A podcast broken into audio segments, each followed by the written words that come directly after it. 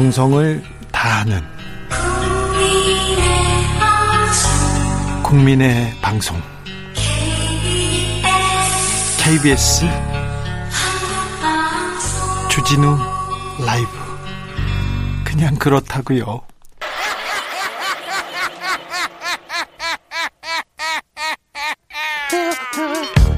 발로 뛰는 기자, 탐구하는 기자, 세상의 질문을 마구 던지는 기자, 기자가 본 오늘의 세상, 기자들의 수다. 라이브 기자실을 찾은 오늘의 기자는 한결의 김민아 기자입니다. 안녕하세요. 네, 안녕하세요. 네, 어떻게 지내셨어요? 아, 뭐 오늘도 국회에서 본회의가 오랜만에 열려가지고요. 네. 뭐, 네. 사람들 많이 왔습니다. 왔어요? 네. 코로나 소식이 없네요, 국회에 요새. 아, 그러게요. 근데 지금 확진자가 굉장히 늘고 있어서 네. 그 일부 회사들은 재택근무로 많이 돌리는 것 같고 의원실들도 굉장히 조심하고 있는 상황입니다. 그렇습니까? 네. 국민의힘 분위기 어떻습니까? 김종인 비대위원장 요새 어떻게 지내요? 요새 굉장히 바쁘게 당내 인사들을 많이 만나고 다니고 있습니다. 그러더라고요. 예. 그 전에는 아우 당에 사람이 없어 그러더니 요새는 당내 사람들 자주 챙기는 것 같아요. 일단 리더십이 너무 독불장군 리더십이다 이런 지적을 많이 받다 보니까 당내에서 소통을 하려는 모습을 좀 보여주는 것 같고요. 네. 또 아무래도 김종인 위원장이 они 뭔가 이슈를 던질 때마다 중도층한테 약간 먹히는 듯한 분위기가 나다 보니까 아무래도 직접 현장을 가려는 그 스탠스가 있는 것 같아요. 예. 이번 주 초에는 뭐 과천의 청약시장 청약 예. 네, 부동산 문제를 지적하기 위해서 그런 데도 다녔었고요. 부동산 얘기를 본격적으로 하겠다고도 네, 하고요. 맞습니다. 그리고요. 그리고 뭐 주호영 원내대표 같은 경우에는 최근에 그 가덕도 신공항 문제가 있어서 그런지 좀 대구 정서를 많이 밝히고 있는 상황입니다. 네. 그래서 이제 김종인 위원장과 주호영 원내대표 의 메시지가 약간 엇갈리는 모습도 여러 차례 볼 수가 있었고요. 네, 국민의힘에서 지금 가장 뜨거운 문제는 뭡니까? 어, 아무래도 내년 4월 재보궐선거 어떻게 거의- 이길 것이냐. 거의 네, 어, 거의 모든 사람들의 눈이 내년 재보궐 선거로 가 있어요. 맞습니다. 오늘도 이혜훈 전 의원과 이진복 전 의원이 그 마포 포럼이라고 하죠. 네. 김무성 대표가 운영하고 있는 포럼에 가서 네, 출마를 선언했습니다. 두 분 다요. 네. 자, 좀 그 국민의힘에서는 좀 분위기가 있습니까? 어떤 판세가 어, 서울은 누구? 서울은 어떤 쪽? 부산은 어떤 쪽? 이렇게 좀 흐름이 있을 거 아니에요. 네, 일단 기사로도 많이 보셨을 것 같은데 서울시장 경우에는 세 분의 이름이 같이 오르내리고 있는데 모두 다 아시는 이름입니다. 네. 안철수, 유승민, 오세훈 이렇게 네. 세 분이 아무래도 제 여론조사에서는 잘 나온다고 합니다. 앞서 달리고 있고요. 예, 그렇기 때문에 이 세 분이 어떻게 좀 정리가 될지. 에 주목을 해봐야 될 것 같고요. 예. 부산은 지금 또 나경원 전 의원은 왜 얘기 안 해요? 아 나경원 전 의원은 내일 책이 출판된다고 보고 왔습니다. 아니 책을 출판한다. 네, 네. 출 그리고 출판 기념회 합니까? 기념회는 하지 않는다고 책을 구- 정치인이 책을 낸다. 그러면 뭐? 출마하겠다. 그렇죠. 거죠. 예. 그러니까 그래서 아, 출마 서울은 많네요 후보가. 서울은 이름 아시는 분들은 네 굉장히 거의 많고 대부분 지금 나온다고 맞습니다. 보이죠? 네네. 부산은요? 부산도 지금 어, 출마 선언한 게 오늘 이진복 의원이 있었고 예. 이현주 의원도 출판 기념회를 서울에서 한번 부산에서 한번 이렇게 두 번 한다고 하고요. 예. 그리고 뭐 박민식 전 의원이 있고 네 네. 등등이 있습니다. 그 김종인 위원장이 외부에서 네. 외부에서 어, 저 영입하겠다 이런 얘기를 했는데 영입에 대한 소식은 좀 안 들려요? 그런 희망사항을 굉장히 여러 차례 표현을 했었는데 아무래도 그 가덕도 문제가 나오면서 부산시장에도 좀 후보를 잘 내야 된다라는 입장이 된 것 같아요. 예. 그동안 여러 차례 얘기했던 뭐 40대 경제통 이 키워드를 가지고 대체로 경영 쪽 인물들을 찾고 있는 것 찾고 있습니까? 같습니다. 네. 부산 쪽에서 부산도 그렇게 갈 것 같습니다. 서울은요? 그러니까 서울은 인지도 싸움이라고 생각해서 그런지 아직은 내부 인원을 좀 조율하는 것 같고 마지막까지 뭐 누가 등장할지는 저도 좀 기대는 되는데 확신은 못 하겠습니다. 그렇습니까? 네. 서울은 인지도가 높은 기존 정치인이 될 가능성이 좀 높고 부산은 새로운 인물을 찾고 있다 이렇게 봐도 됩니까? 네, 그게 정확한 것 같습니다. 그래요, 그래. 어제 공수처장 후보 추천 뭐 끝장 토론한다고 끝장 낸다고 하더니 그냥 끝장 났습니다. 네, 그렇습니다. 저도 어제 늦게까지 기다렸는데 네. 음, 무산됐다는 소식이 들렸고요. 또 내부에서는 3차 회의까지 한다라고 이미 못 박은 상황이어서 이렇게 될 것이다라는 추측도 사실 있긴 있었습니다. 예. 그 어제 회의에서 세 차례 꼭 총 세 차례 그 투표를 했는데 세 번 다 그 일곱 명 중에 여섯 명이 찬성하는 후보가 나오지 않아서 결국 부산이 됐거든요. 예. 그 뒤로 이제 오늘도 계속 여야는 누구 탓이냐 공방을 벌이고 있고요. 서로 남 탓을 하고 있습니다. 네, 맞습니다. 어, 그, 큰 문제가 뭐라고 생각해요?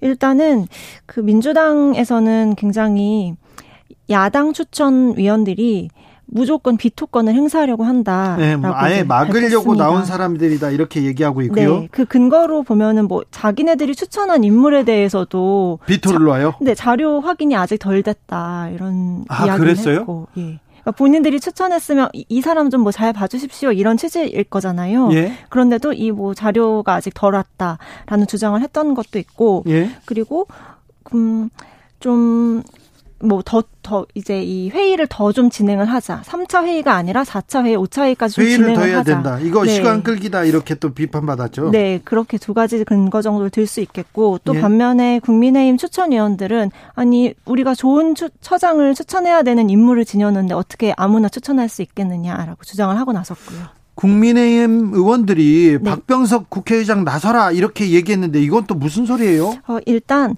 국민의힘 추천위원들과 당에서는 이 추천위원회가 끝난 게 아니다라고 주장을 하고 있어요. 예. 이제 전날에 그 일곱 명의 추천위원들 중에 다섯 분은 더 이상 우리는 네. 회의를 네. 할 수가 없다라고 종료를 선언을 했거든요. 그래서 끝났잖아요. 근데 이제 그걸 받아들일 수가 없다는 것이고 그렇기 때문에 의장에 나서서 이걸 중재를 해야 한다. 우리의 그 추천위원회라는 회의체는 계속된다. 네, 그게 이제 이분들의 주장입니다. 민주당은 이제 회의는 끝났다. 우리가 법을 개정해서라도 공수처 출범시키겠다 얘기하고 있네요. 맞습니다. 이미 그 김용민 민주당 의원과 최강욱 열린민주당 의원 등이 위원 7명 중에 6명 찬성되는 것을 제적위원 3분의 2 이상의 찬성으로 바꾸는 개정안을 내놨거든요. 예. 이제 이대로 진행되면은 그 비토권을 계속 끝까지 사용하는 거를 막을 수가 있게 되는 거죠. 예. 민주당에서는 이 법안을 뭐 오는 25일에 법사위 법안 소위에다가 이 법안을 올려서 같이 좀 병합 심사하고 합리적으로 개정안을 도출하겠다라고 오늘 밝혔습니다.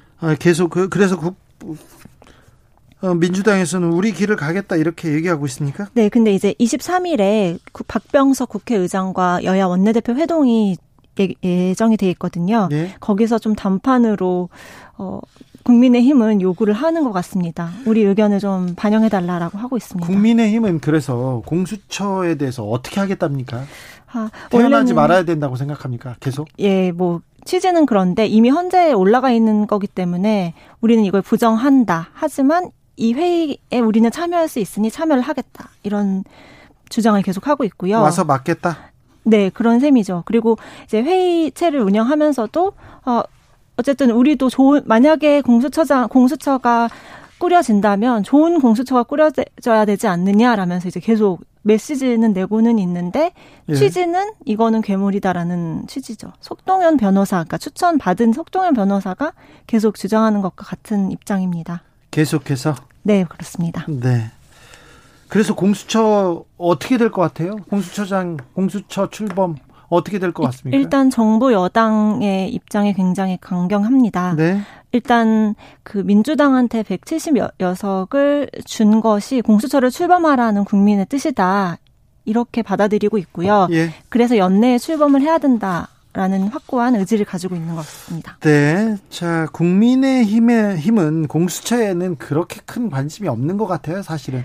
내년 선거, 그리고 이제 부동산을 때려야 된다. 부동산을 조국 전 장관처럼 때려서 이 그 좀 그 분위기를 반전시키겠다 이런 생각이 있어 보입니다. 네, 맞습니다. 연일 뭐 야당 지도부 잠룡들 앞다퉈서 부동산을 때리는 행보를 하고 있는데요. 네. 앞서 말씀드렸듯이 김종인 위원장은 현장을 방문했고 또뭐 유승민, 원희룡 등 잠룡들, 오세훈 전 시장 등 모두 다 이제 부동산 관련 메시지를 잇따라 내놓고 있고 네. 뭐 나는 임차인이다. 라는 주장으로 알려진 유니스 구원도 오늘도 이제 페이스북을 통해서 뭐 정부의 부동산 대책을 굉장히 신랄하게 네, 때리는 모습을 오늘 보였습니다. 내놓은 부동산 대책에 대해서는 뭐라고 반응합니까? 일단 뭐 상류층 제외한 중산층까지 공공 임대주택 대상으로 삼겠다는 거는 너무나 엄청난 변화다.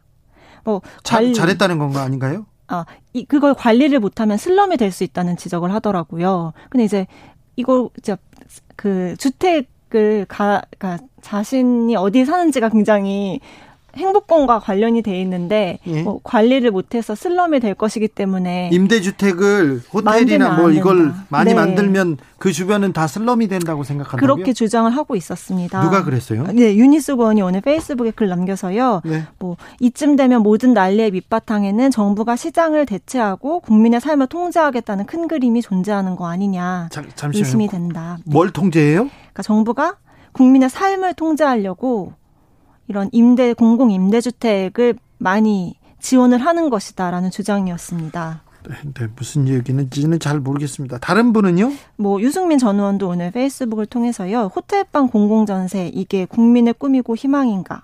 라고 꼬집으면서 예. 뭐이 모든 주택 대란을 자초한 임대차법을 원상 복구하라 강경하게 발언을 했습니다. 그리고요? 음 그리고 뭐 다른 분들도 비슷한 의견을 이렇게 내놓고 있습니까? 이번 부동산 네. 대책에 대해서 일단은 비판하고 있군요. 아, 네, 굉장히 세게 비판을 하고 있고 그러면서도 좀 제가 보기에는 집값이 떨어지는 것을 요구하는 목소리는 또 나오지는 않고 있는 것 같아요. 그, 렇죠 네, 아무래도 지지층들의 눈치를 보면서 이거를 더 올리는 것은 안 되지만 떨어지는 네. 것도 뭐 크게 도움이 되는 건 아니다라는 그 생각을 갖고 있는 것 같습니다. 부동산이 안정되는 거를 안정화되는 걸로 별로 원하지 않습니까? 그럼? 어 계속 이제 비판의 거리로 삼는다는 측면에서는 부동산 예. 문제 그리고 김현미 장관이 이제 발언을 하는 것들을 많이 공세를 펴고 있는 측면이 있습니다. 메시 조니님께서 아니 임대주택에 사는 사람들 무시하는 건가요? 얘기하는데 임대주택이 많이 생기면 슬럼화 된다 이런 거는 조금 조금 의아하다는 그런 반응이 있습니다. 네. 재보궐 선거에서 여성 가산점 준다. 여성 후보한테 조금 가산점을 줄 것도 같아요. 국민의힘에서는. 어 일단 여야 모두 그 네. 여야 모두 그렇습니까? 네, 그런 의견이 나오고는 있는데 지금 현재 이름 거론된 여성 후보들이 되게 많은데? 전국적인 정치인들이 많거든요. 예? 그렇다 보니까 사실 여성과 청년 뭐 음, 장애인 등을 가산점을 주는 것에 대해서 청년과 어떻게 이 유명한 정, 여성 정치인이 같은 가점을 받을 수가 있느냐라는 반발도 나오고 있습니다. 어, 그렇습니까? 네. 아, 기자들의 수다 지금까지 한결의 김민아 기자였습니다. 감사합니다. 네, 감사합니다. 앞서 목동 열병합 발전소 화재 속보 전해드렸는데요. 아, 또 화재입니다. 인천 화장품 제조 공장에서도 화재가 발생해서 3명이 사망하고 6명이 부상했다는 속보 알려드립니다. 정치 피로, 사건 사고로 인한 피로, 고달픈 일상에서 오는 피로. 오늘 시사하셨습니까? 경험해 보세요. 들은 날과 안 들은 날의 차이. 여러분의 피로를 날려줄 저녁 한 끼 시사. 추진우 라이브.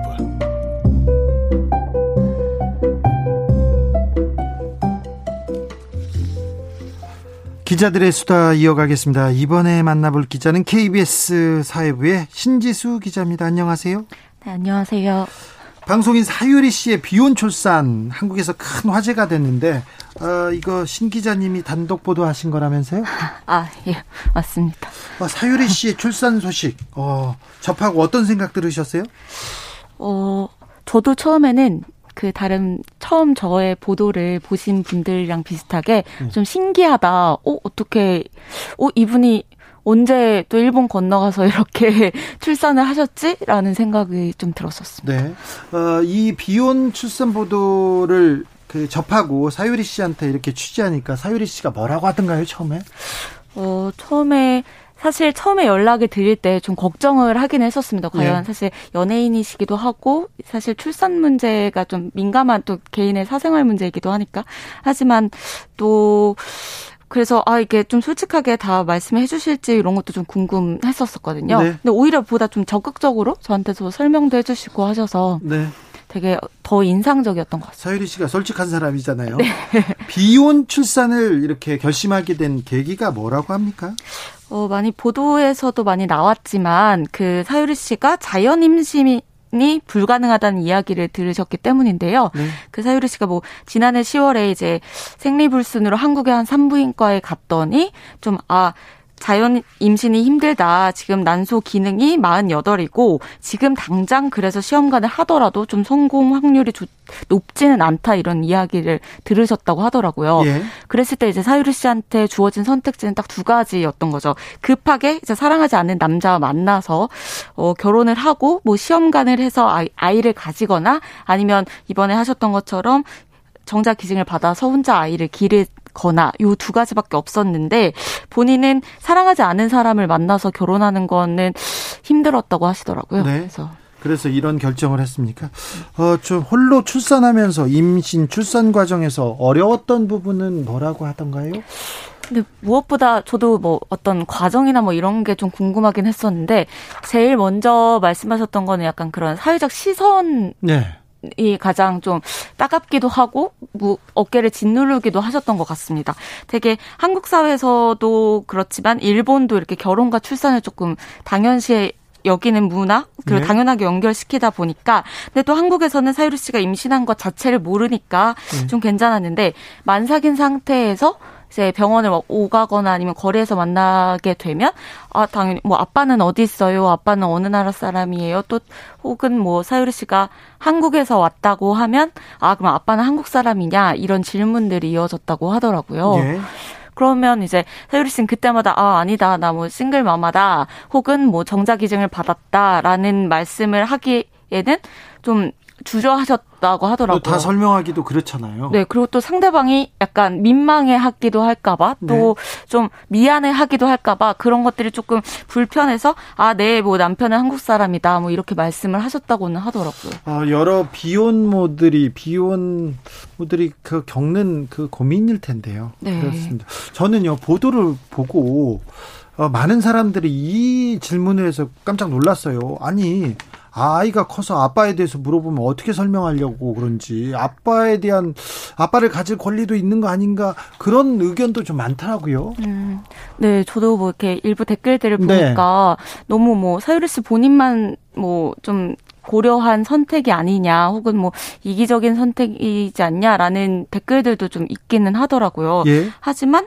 사유리 씨도 그런 말씀을 하셨던 것처럼 음 그래도 내가 그 아빠 아빠가 없는 거에 대해서는 아이한테 미안하다. 하지만 아빠가 없는 그 자리나 아빠의 역할은 본인이 다 할 수 있도록 최선을 다해 노력할 거고 그 아이에게 보다 행복한 가정을 준다면 굳이 아빠와 엄마가 다 있는 어떤 가정보다 더 행복할 수 있지 않냐라는 말씀을 되려 하셨습니다.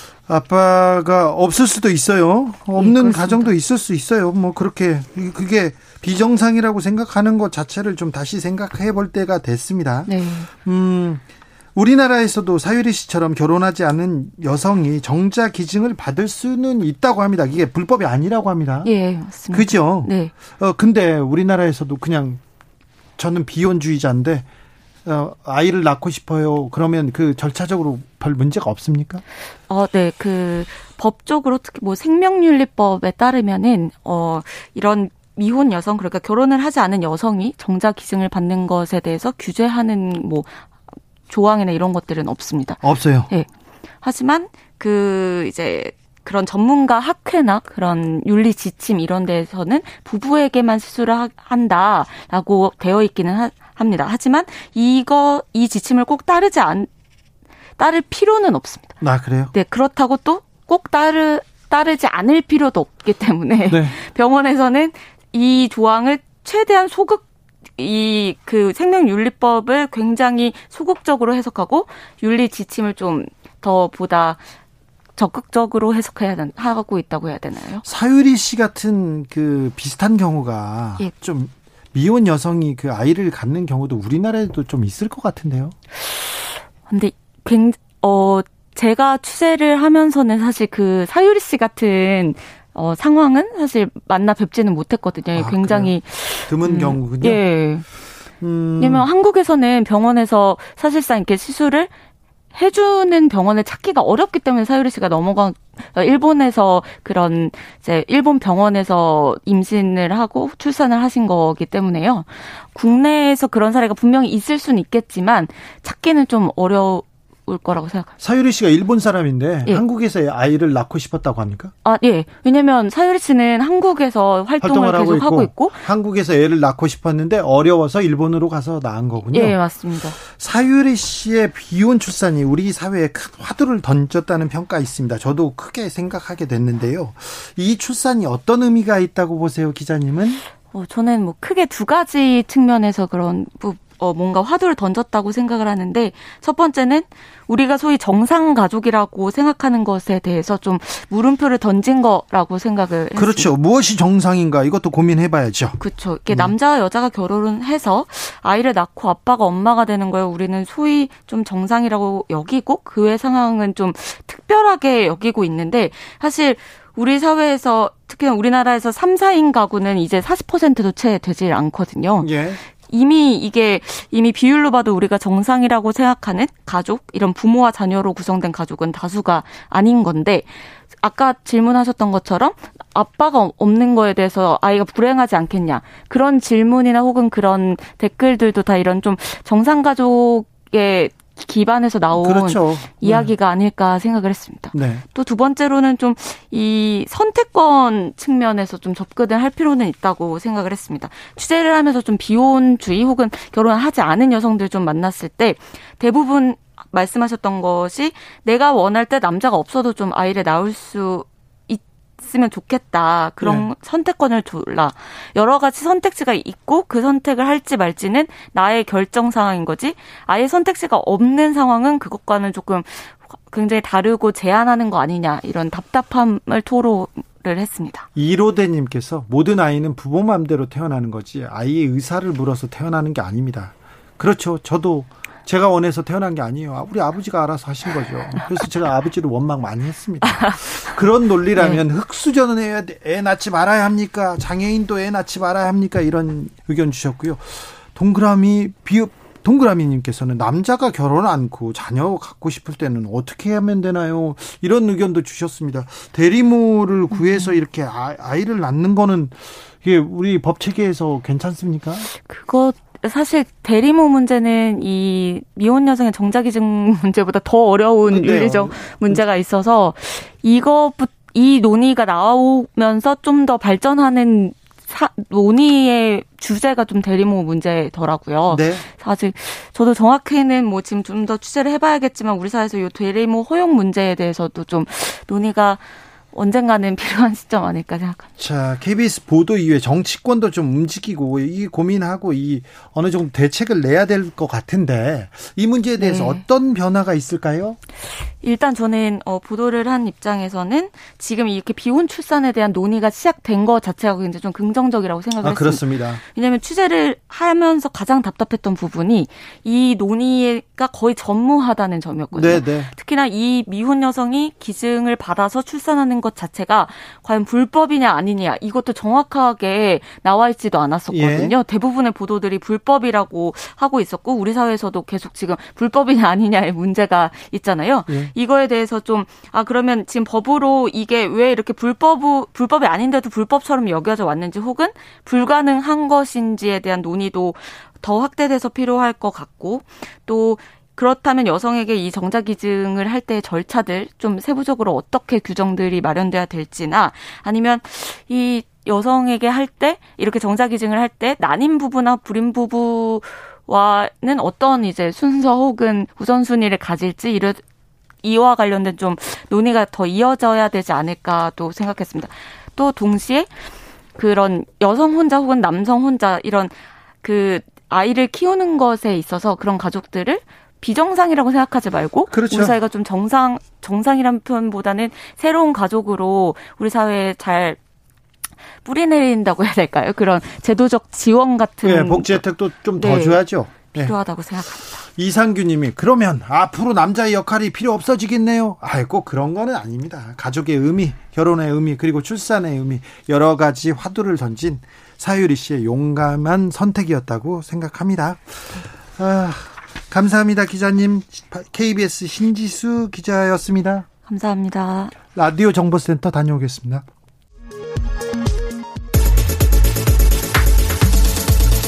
주진우 라이브 코로나19 상황 점검해 보겠습니다. 잠깐 인터뷰 이어갑니다.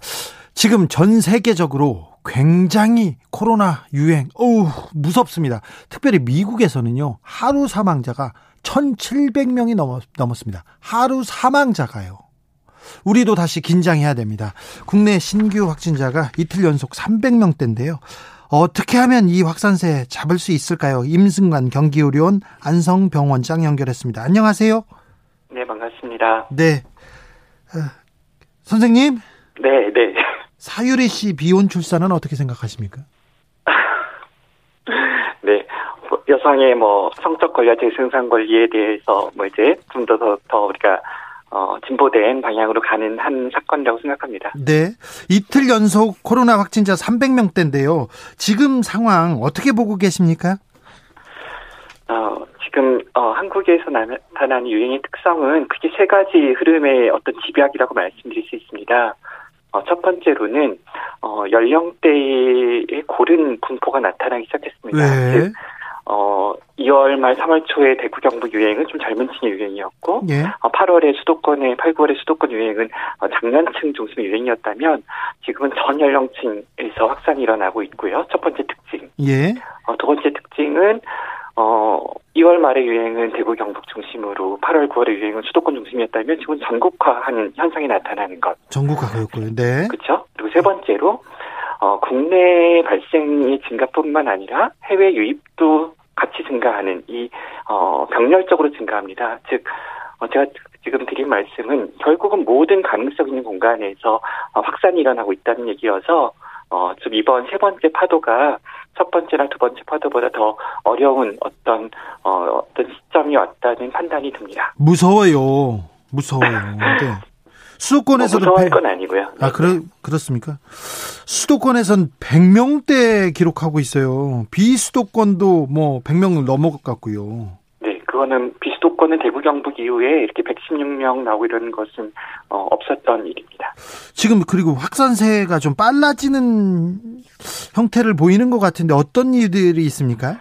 네, 뭐 이거는 한국만의 특징은 아니고 어, 이 감염 재생산 지수가 일보다 높은 이 유행 확산에서 어느 대륙, 어느 국가도 다 피할 수 없는 일인데요. 예.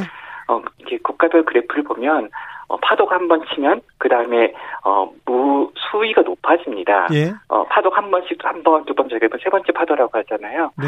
파도가 칠 때마다 두 가지 특징이 나타나는데 하나는 수면이 올라가고 두 번째로는 파도 사이의 간격이 짧아집니다. 아, 예. 이건 어쩔 수 없는 겁니다. 감염이 확산되는 거니까. 예. 따라서 우리가 이번에 세 번째 파도를 지혜롭게 잘 넘어간다고 해도 결국은 또 수면이 올라갈 것이고 또 또, 다른. 파도가 또 가까이 오- 더, 더 빠른 간격으로 올 거기 때문에 어, 한국에서의 어떤 대비 이런 부분들이 좀 더 집중적이고 좀 더 전략적이어야 된다고 생각합니다. 그러면 우리는 어떻게 해야 될까요?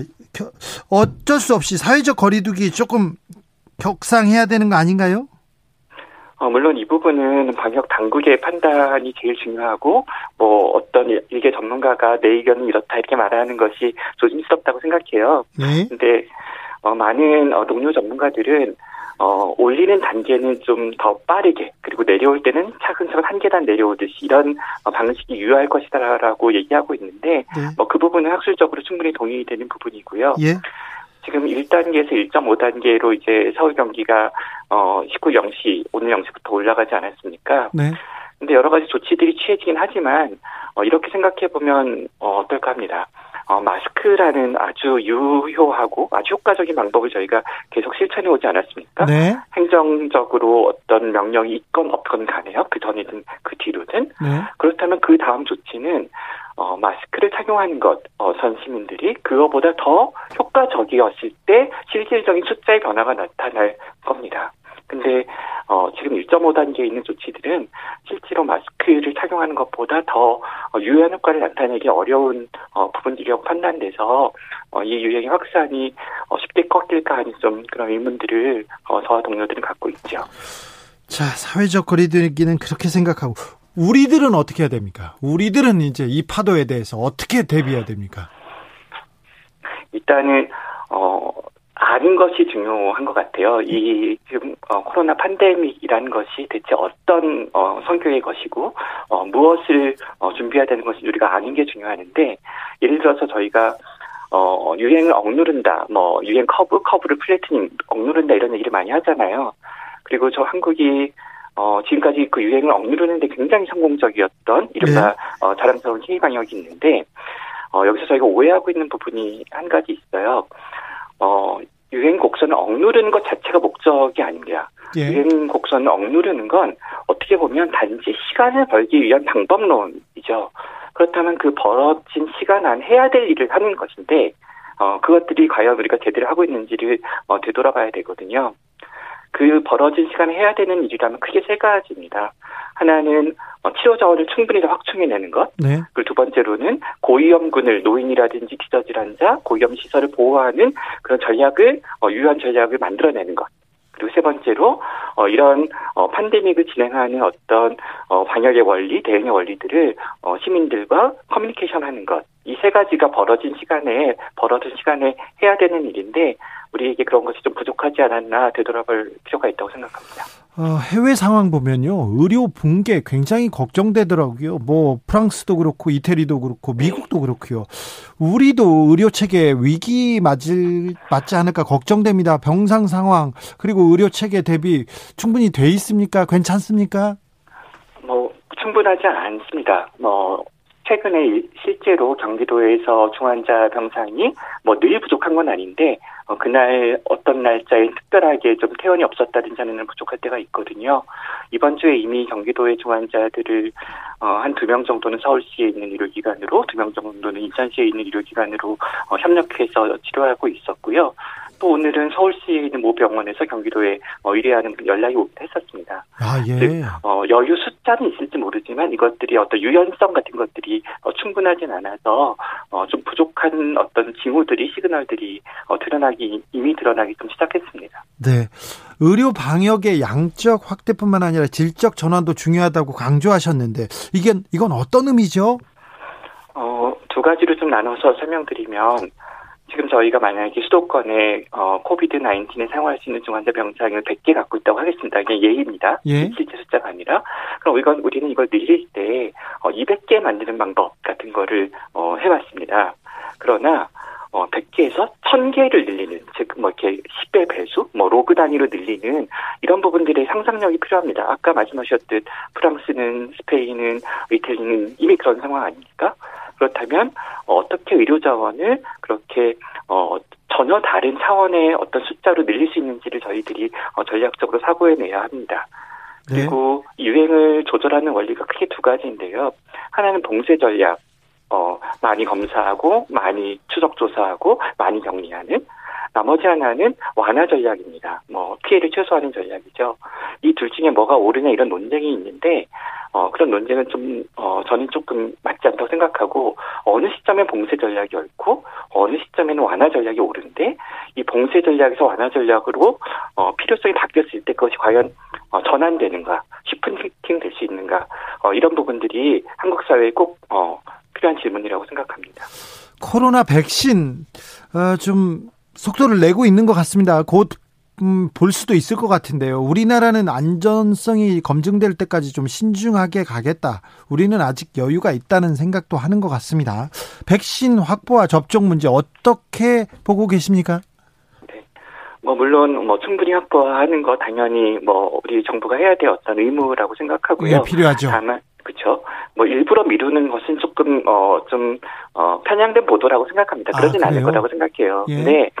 어, 다만 이 백신이 얼마나 효율적으로 이제 배분되고 유통되고 또 효과적으로 어, 접종되는지에 대한 그런 어, 어떤 일련의 과정들에 대해서는 많은 어, 지금 질문이 남아 있는 상태고 해결해야 되는 여러 허들들이 있습니다. 부분들 때문에 너무 어, 장밋빛으로 이제 뭐 정부가 얘기하지는 않고 신중하게 접근하는 거라고 생각하고요. 그것이 타당하다고 생각합니다. 내일부터 본격적인 겨울추위 시작될 것 같습니다. 교수님. 네. 어, 건강 조심하시고 감기 조심하시고요. 그리고요. 네. 겨울철 그리고 수능 앞두고 있는 그 여러 국민들한테 코로나 코로나 시대 방역 수칙 아니면 꼭 우리가 좀 지켜야 될 말씀 있으면 좀 부탁드리겠습니다. 네. 뭐 14일 남은 수능 뭐 수험생들이과 그의 부모들 가족들이 되게 간절한 마음으로 뭐 바라고 있, 기다리고 있을 텐데요. 어 2주일 남은 기간 동안에 어 대인 접촉을 좀 많이 최대한 줄이고 그래서 어, 바이러스 노출을 줄이는 어, 그런 지혜가 좀 필요할 것 같습니다. 네. 어, 그리고 뭐 전반적인 뭐, 결, 뭐 어떤 말씀을 드리자면 어, 우리가 이제 백신이라든지 치료제 이런 것들을 어, 우리를 어떤 뭐 구해줄 어떤 그런 어떤 영웅, 히어로 같은 어, 상상력을 발휘하는데, 어, 저는 그렇게 생각하지는 않고요. 어, 그런 것들은 우리를 도와주는 존재들일 겁니다. 실제로 이, 어, 고난을, 이 재난을 헤쳐나가는 주인공들은, 어, 바로 우리들, 일 것이고 따라서 우리들이 이 코로나 팬데믹이라는 것이 대체 무엇인지 원리를 정확하게 알아야 되고 한국 정부가 어, 가고 있는 어떤 방향은 무엇인지 어, 이렇게 좀 적극적으로 질문해야 된다고 생각합니다. 지금까지 임승간 원장이었습니다. 감사합니다. 네, 고맙습니다. 교통정보 물어볼게요. 김은아 씨.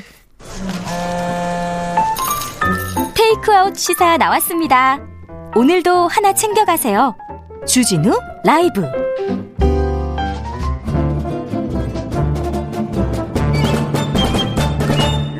여기도 뉴스, 저기도 뉴스 빡빡한 시사 뉴스 속에서 가슴이 답답할 때, 네, 휴식을 드리는 시간입니다. 한 주에 한 권, 맛있는 책을 만난다. 책의 맛. 김갑수 평론가 어서 오세요. 네, 안녕하세요. 정선태 교수님 어서 네, 오세요. 안녕하세요. 네, 잘 계셨습니까? 밤새 비가 많이 왔습니다. 음흠. 이제 가을 보내고 겨울이 왔습니다. 연중 그 비맞이의 최고의 계절 같아요, 지금. 낙엽도 떨어지고 그래요? 비올 맞아요. 때. 사실 제일 좋은 거는 집 마루에서 마당에 내리는 이제 비 쳐다보는 건데 그런 호사를 지금은 못 누리죠. 다 아파트 사니까. 다른 호사가 가능해요. 어쩌다 보니까 거의 전국에 집에서 조금만 걸어가면 웬만하면 다 소로길 공원 비슷한 게 다 있다. 지금은 조금 뭐 걷기 좋은 그렇죠. 일들이 있죠. 네. 예. 그리고 꼭 도심지 갈 필요 없이요. 조금만 이렇게 저 신수동 이쪽으로 빠지면 다 저 있거든요. 어디나 그래. 그래. 근데 비 올 때, 어, 자박자박 좀 빗소리 듣고 맞으면서 걷는 거 최고입니다. 지금요? 네. 네. 마지막으로 산책하기 좋은 계절이죠. 네, 또 그 겨울은 또 겨울만에 또 산책에 맛이 있으니까요. 맞습니다. 자, 오늘 맛볼 책은 이 한 줄의 가사입니다. 어떤 책입니까? 네, 오늘은 정말 네, 내 휴식을 드리는 맛있는 책 골랐습니다. 예. 예, 저도 우연히 만났는데 정말 정갈한 문장으로 어, 쓴 예, 가사 비평집입니다. 다 가사 아, 비평. 이 부제가 한국 대중음악사의 빛나는 문장들인데요. 네. 이 41편. 어, 이 두 편의 외국 음, 노래를 빼면 39편의 주옥 같은 네. 가사들을 이 비평한 어떤 가사는 어떤 노랫말은 진짜 그대로 쉬고 그대로 가슴으로 막 팍 꽂히지 않습니까? 그렇죠. 네.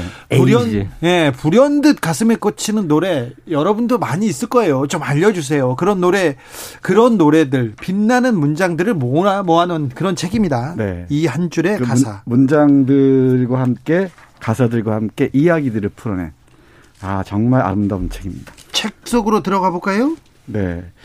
그 예를 들면은 양희은의 사랑 그 쓸쓸함에 대하여 아이고, 있잖아요. 네, 이 예. 사랑은 전부거나 전무다라는 제목의 이 멋진 에세이 잠깐 보겠습니다. 예. 비루하고 너절한 일상을 견딜 수 없을 때 문득 구원처럼 사랑은 온다. 그때 세상은 은밀히 숨겨둔 황금 날개를 펼치고 날아오른다. 사소했던 모든 풍경이 날 위해 빛나기 시작하며 사랑의 힘으로 세상은 재구축된다. 그러므로 사랑과 혁명의 낭만성은 같은 것이다. 실패한 혁명가처럼 사랑이 끝난 뒤엔 찬란했던 영지를 잃고 망명객이 되어 떠돈다. 그 눈물겨운 폐허 위에서 가수는 탄식한다. 모든 것이 그 빛을 잃어버렸다고. 사랑은 전부거나 전무다. 멋지죠? 네. 네, 다 그렇습니다. 그러니까 그동안 이제 음악 관련 소적의 대부분이 음악 자체를 해석하거나 이제 음악가의 삶의 얘기를 많이 하잖아요. 네. 근데 대중가에서 가사에 집중해서 어, 일단 선별을 하고 난 이 노래를 좋아, 이 가사를 좋아합니다. 그리고 그것의 전후 맥락들 그리고 무엇보다 중요한 건 이제 시 해설서와 똑같은 기능인데 작품을 풍요롭게 폭넓게 해주는 기능 있죠. 네. 그러니까 이 저자 이지엽 선생 같은 경우가 그 보니까 문학적 배경이 있는 분이에요. 예. 기자 출신이긴 한데 본인이 밝히지 말라고 저 정선생이 그러던데 정, 정선생과 같은 저 서울대 국문과 동문이더만요. 아, 오늘 알았네. 네. 이게 문학 아니, 글이 글이 네. 뭐시 같아요. 네. 네. 그래서 그 그냥 음 어떻게 생각하면 유행가고 노랫말이지만 그렇게 좀 이렇게 가볍게 볼 수 있지만 거기서 시적인 가능성을 찾아내서 아주 풍요롭게 글이 이제 쓰여져 있죠. 석유난로님은 한옥 기아집에서 부딪히는 여름 빗소리만큼 편안한 소리도 없죠. 적당히 내려주는 그 빗소리 통 통통통. 금성무님은 아모르 파티야말로 찐 가사 아닙니까?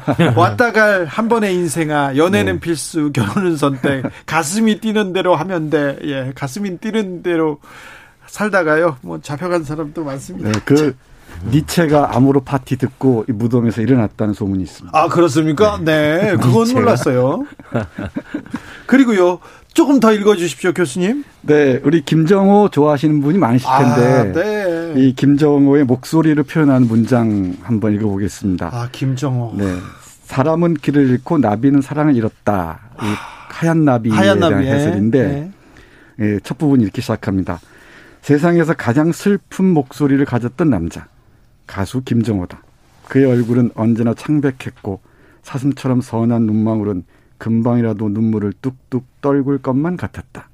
그의 가슴엔 사막 하나가 들어앉은 듯 목소리에 늘 서걱거리는 모래바람이 불어갔다. 그 지독하고 쓸쓸하고 슬픈 성문은 한국 음악에서 일찍이 만나지 못했던 것이었다. 그의 몸을 통, 통과하면 노래는 탄식이거나 울음이 됐다. 그의 가슴엔 사막 하나가 들어앉은 듯 목소리에 늘 서걱거리는 모래바람이 불어갔답니다. 조이 오케이님, 김정호님은 천재가 맞는 것 같습니다. 네. 시인이기도 하고요. 근데 그 또 목소리가 그래요. 던져준 또 힘이 있잖아요. 네, 가사도 그렇고요. 네. 아. 우리가 그 웬만하면 다 아니까 이 책에서 다룬 어떤 노래를 두루 다뤘는지 그걸 한번 보면 어떨까요? 음. 이 책이 다루고 있는 예? 네, 노래들. 에, 아마 그 8, 90년대를 사신 분들은 다 아실 만한 노래고요. 네. 또 뒤에 가면은 이 혁오. 예, 어, 혁오 노래 나 싸이 예. 노래까지 있습니다. 예. 혁오 노래는 톰보이. 네, 네, 톰보이. 싸이는 챔피언이었는데요. 네, 챔피언이었습니다. 네, 그, 저, 저는 그 부분에서 약간 조금 음 깬다고 하지 않습니까? 그래가지고 아유 왜 여기에 왜 챔피언이 있지 이런 네. 생각을 했습니다. 네, 그 좀 의외고요. 다른 노래 다른 그 예, 가수와 노래들 보면은 들국화 시인과 촌장 조동진 네. 예, 그리고 송창식 빼놓을 수 없죠. 들 해바라기 김민기 박인희 예, 그리고 배우 김현철 네. 그리고 윤신덕의 사회찬미 누구의 무슨 노래인지 나와야 될 것 같은데 네. 시인과 촌장의 가시나무새 정태춘의 북한강에서 네. 유재하의 가리워진 길 네. 그리고 김현식의 넋두리 김민기의 봉우리 네, 신중현과 뮤직파의 아름다운 강 아니 뭐다 네. 그런데 몇 가지는 좀, 좀 저는 그 조용필 의 주옥 같은 노래 중에서 고추잠 그렇죠. 자리를 꼽은 거 하고요. 네. 송창식의 그 많은 음흠. 시 같은 노래 중에서 선사를 이렇게 뽑아, 꼽았어요. 그거 음. 좀 신기하기도 했는데. 그러니까 이부 이 저자 이주엽 씨의 자신의 주관적 안목, 선곡안 같은 거예요. 예. 그러니까 대중성하고는 관계 없는 거예요. 그러니까 자의 눈뜸 같은 거에 주목하고 또 저 누구지? 김현 저저 저 저 들국화의 행진 같은 데에서는 그렇죠. 자의 눈뜸이 아니라 이 사람은 그걸 억압적 시대와의 이 맞부딪힘. 네. 눈이 내리면 내 두 팔을 벌릴 거야 이런 거 이렇게 해서 얘기하거든요. 네. 근데 이, 이분이 이 책에 대해서 아주 내용 있고 재미있기도 하고 좋은 강연을 했더라고. 근데 그 조회수가 456회. 아, 네. 이게 웬 말이야. 서리풀 저자 강연에서 이주엽 씨 강연을 찾으면 46분짜리 너무 좋은 강연이냐 어떻게 400회에 그치냐고. 한번 아, 들어 아까워요. 한번 네. 들어보겠습니다. 네. 파랑 하늘님께서 예전 노래 가사는 시였다면 요즘 노래 가사는 스토리죠. 얘기하는데 아 요새는 좀 그렇기도 합니다. 아하님은 김감 김광림 씨를 노래한 무엇이 되어 다시 만날까. 아이고 음, 이거 좋죠. 음, 그렇죠. 이사공호님 최인호 선생이 쓰시고 송창식이 노래한 밤눈. 아, 밤, 한밤중에 눈이 내리네. 첫눈 오는 날 주진우 라이브에서 들려주시면 좋겠습니다. 아이고 저희가 꼭 기억하고 있다가 해보겠습니다. 9989님은 저는 하림의 사랑이 다, 른 사랑으로 잊혀진 애를 들으면 눈물이 나요.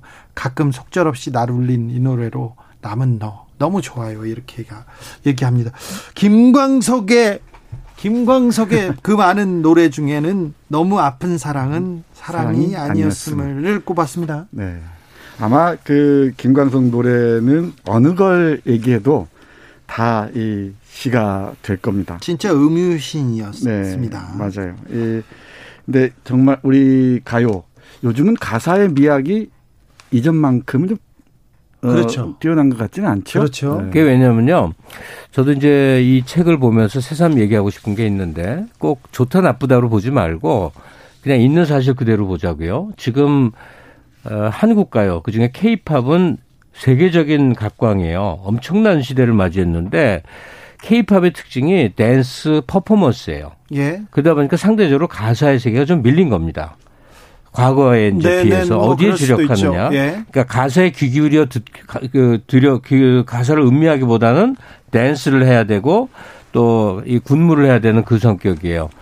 80년대 말에 네. 댄스 가요가 처음 나왔을 때 음. 그 기자들이요 사회부 기자들 문화부 기자들이 그 비판 기사 냈어요. 음. 아니 어떻게 가수들이 춤을 추고 네. 노래가 사라지고 이 댄스 퍼포먼스가 이렇게 앞장서는 그런 가수들이 나왔다. 아이고 이거 저기 음악계 큰일 났다 이런 얘기도 있었어요. 근데 음악에서 댄스는 중요한 요소이기도 하고 그게 핵심이어도 아무 상관이 없는데 네.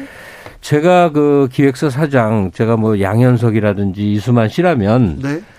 바로 이런 책을 좀그 사나 아이돌과 또 팬들에게 좀 읽힐 것 같아요. 이게 아. 왜 그러냐면 그 이건 제가 전문가로서 얘기하는 음, 거예요. 음, 그냥 일, 어, 일반인이 아니에요. 뭐냐면 저도 이제 케이팝 아이돌 음악을 한 듣게 된 지가 한 2년여가 됩니다. 그러니까 웬만한 걸 다 듣는 사람이 됐어요.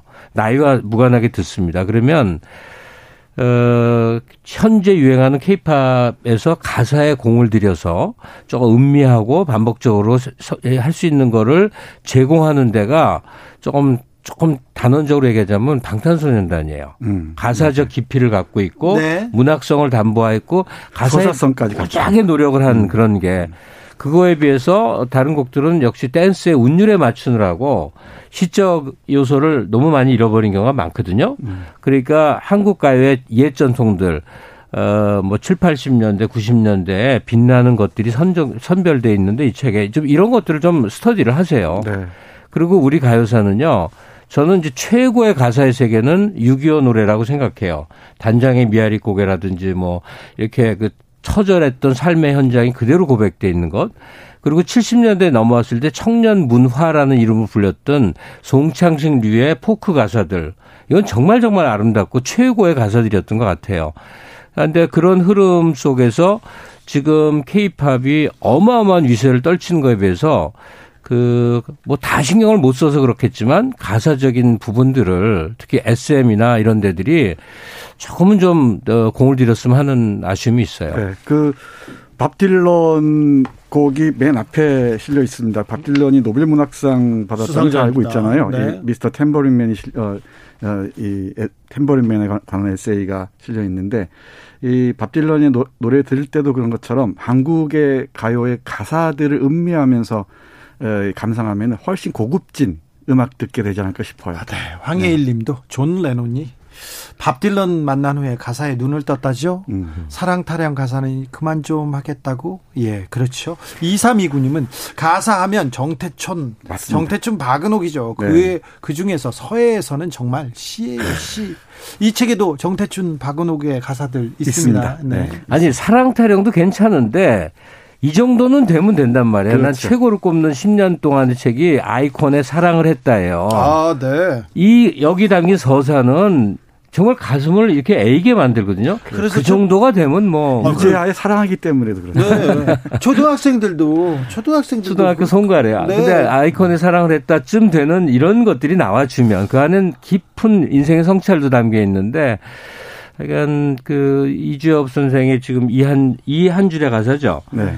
이걸 읽다 보면 우리 가요의 그 대단함을 진짜 느낍니다. 맞습니다. 시간이 지나갑니다. 시간이 없어서 정태춘 박은옥의 가사 한 부분은 좀 듣고 가야겠습니다. 네, 시간이 없어도 박은옥 그 이게 부른 양담 면마름 나중에 마지막에 들을 텐데요.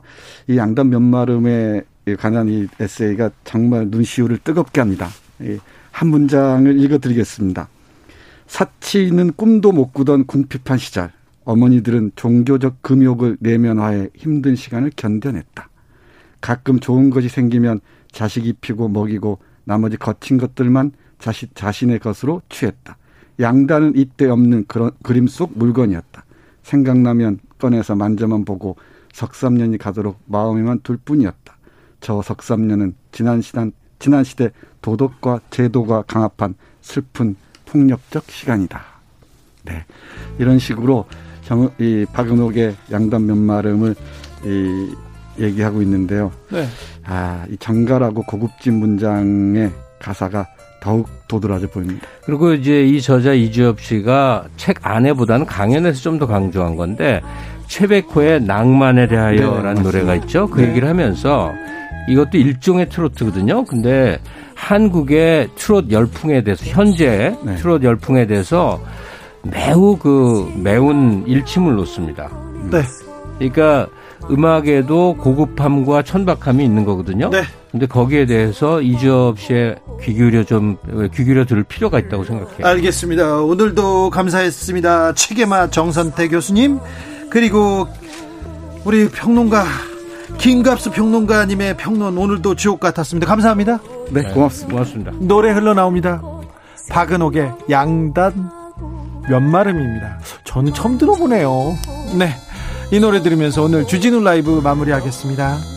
1928님께서 개인적으로 주진우 라이브 모든 코너 중에 유일한 쾌렌시아 안식처 휴식처는 바로 이 책의 맛인 것 같습니다. 감사합니다. 감사합니다.